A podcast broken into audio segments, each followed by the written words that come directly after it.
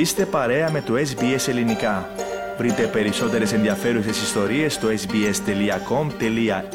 κάθετος Greek. Την άμεση ανθρωπιστική κατάπαυση του πυρός στον πόλεμο Χαμάς Ισραήλ απέτησαν χθες τα Ηνωμένα Έθνη αφού περισσότερα από τα 3 τέταρτα της Γενικής Συνέλευσης των 193 μελών υποστήριξαν την κίνηση αυτή, στην οποία είχαν ασκήσει βέτο οι Ηνωμένες Πολιτείες στο Συμβούλιο Ασφαλείας την περασμένη εβδομάδα. Η Ουάσιγκτον, που δεν έχει δικαίωμα βέτο στη Γενική Συνέλευση, καταψήφισε το σχέδιο ψηφίσματος μαζί με το Ισραήλ και άλλες 8 χώρες. Μια Αμερικανική τροπολογία για να συμπεριληφθεί κατά δίκη των αποτρόπων τρομοκρατικών επιθέσεων της Χαμάς στις 7 Οκτωβρίου απορρίφθηκε. Την Παρασκευή, οι Ηνωμένες Πολιτείες είχαν ασκήσει βέτο σε ψήφισμα του Συμβουλίου Ασφαλείας του ΟΗΕ που ζητούσε άμεση κατάπαυση του πυρός στη λωρίδα της Γάζας για ανθρωπιστικούς λόγους παρά την πίεση του Γενικού Γραμματέα Αντώνιο Κουτέρες που κατήγγειλε τη συλλογική τιμωρία των Παλαιστινίων. Να σημειωθεί πως τα ψηφίσματα αυτά δεν είναι δεσμευτικά αλλά έχουν πολιτικό βάρος, αντανακλώντας την παγκόσμια άποψη για τον πόλεμο. Η χώρα μας υποστηρίζει τη δημιουργία μιας βιώσιμης κατάπαυσης του πυρός στη λωρίδα της Γάζας, με την προπόθεση η Χαμάς να εγκαταλείψει τα όπλα της, δήλωσε ο Πρωθυπουργός Άνθονι Αλμπανίζη σε κοινή δήλωση που εξέδωσε με τους ομολόγους του από τη Νέα Ζηλανδία και τον Καναδά. Ανησυχούμε για τη μείωση του ασφαλούς χώρου για τους αμάχους στη Γάζα, αναφέρεται στην δήλωση που δόθηκε στη δημοσιότητα σήμερα, καθώς συνεχίζονται οι Ισραηλινοί βομβαρδισμοί κατά των μαχητών της Χαμάς στον Παλαιστινιακό θύλακα. Η κοινή δήλωση καταδίκασε επίσης την επίθεση της Χαμάς στο Ισραήλ στις 7 Οκτωβρίου και τις αποτρόπες πράξεις που διαπράχθηκαν σε αυτές τις επιθέσεις συμπεριλαμβανομένης της σεξουαλικής βίας, όπως χαρακτηριστικά αναφέρεται, καθώς οι μαχητές σκότωσαν 1.200 ανθρώπους και πήραν περισσότερους από 200 ομήρους. Ο κύριος Αλμπανίζη, ο πρωθυπουργός της Νέας Ζηλανδίας Κρι Λούξον και ο πρωθυπουργός του Καναδά Τζάσιν Τρουντό δήλωσαν επίσης ότι οποιαδήποτε κατάπαυση του πυρός δεν μπορεί να είναι μονόπλευρη. Η Χαμάς πρέπει να απελευθερώσει όλους τους ομήρους, να σταματήσει να χρησιμοποιεί Παλαιστίνιους αμάχους ως ανθρώπινες ασπίδες και να καταθέσει τα όπλα, σημειώνονται στην κοινή δήλωση.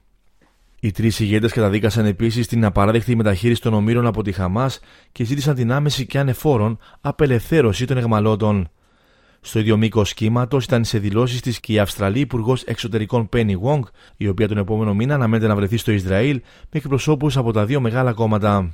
We have consistently said, and I say so again today, a sustainable ceasefire cannot be one sided.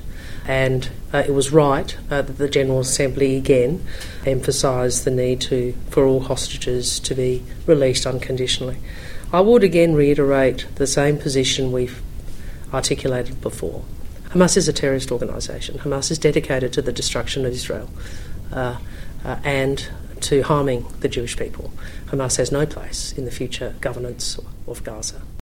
Την ίδια ώρα, ο πρόεδρος των Ηνωμένων Πολιτειών, Τζο Μπάιντεν, δήλωσε ότι το Ισραήλ χάνει την υποστήριξή του λόγω των αδιάκριτων βομβαρδισμών στη Γάζα και ότι ο Μπενιαμίν Νετανιάχου θα πρέπει να αλλάξει την σκληροπυρηνική κυβέρνησή του, αποκαλύπτοντας ένα νέο ρήγμα στις σχέσεις του με τον Ισραηλινό Πρωθυπουργό. Οι παρατηρήσεις του κ. Μπάιντεν ήταν οι πιο επικριτικές μέχρι σήμερα για τους χειρισμούς του Νετανιάχου στον πόλεμο του Ισραήλ στη Γάζα και αποτελούν έντονη αντίθεση με τον κυριολεκτικό και πολιτικό εναγκαλισμό του με τον Ισραηλινό ηγέτη λίγες ημέρες μετά την επίθεση μαχητών της Χαμάς στις 7 Οκτωβρίου στο νότιο Ισραήλ. Οι παρατηρήσεις του κυρίου Μπάιντεν έδωσαν νέα εικόνα των ομών ιδιωτικών συνομιλιών του με τον Ισραηλινό Πρωθυπουργό, με τον οποίο έχει βαθιές διαφωνίες εδώ και δεκαετίες, όπως είπε.